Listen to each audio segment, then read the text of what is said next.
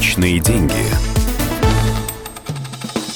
Сегодня мы поговорим о том, как распоряжаться деньгами так, чтобы не было мучительно больно за бесцельно потраченное. Главное правило сбережений звучит понятно и до неприличия просто. Трать меньше, чем зарабатываешь. Почему же далеко не у всех людей это получается? Давайте разбираться. Соцопросы показывают, что у 35% россиян нет вообще никаких сбережений. Как ни странно, в их числе и люди со средним и даже выше доходом, то есть те, кто просто спускает все, что зарабатывает. А ведь базовый принцип успешных личных финансов – откладывать часть получки. Эксперты называют цифры от 10 до 30% дохода, но для начинающих отказаться от такой существенной части зарплаты тяжело. Тут-то многие срываются, опустошая кубышку разорительным походом по магазинам. Экономист Шлома Бенарци 20 лет изучал экономические ошибки людей, чтобы придумать, как приучить человека откладывать деньги. Он вывел схему «Копи больше завтра». Суть в том, чтобы увеличивать инвестиции в сбережения поэтапно.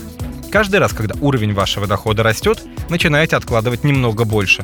Для начала хотя бы 3% от зарплаты – если у вас ипотека или другие обязательные существенные платежи, считайте сумму заначки уже после их уплаты. Ваша цель – сформировать финансовую подушку безопасности, которая позволит безболезненно пережить неожиданную болезнь, сокращение на работе или проблемы в бизнесе.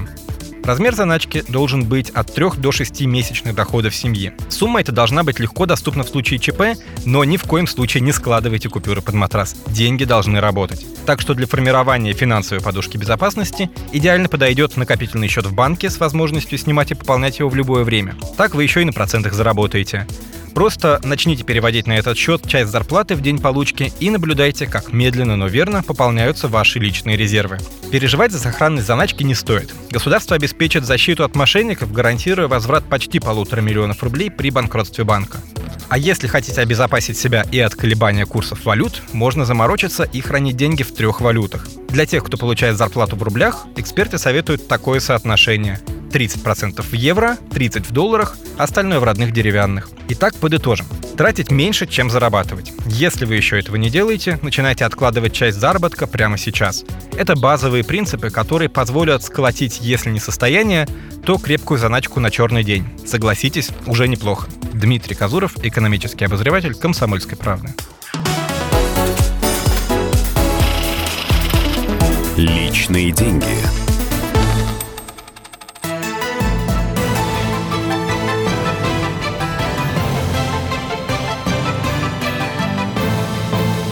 Радио «Комсомольская правда».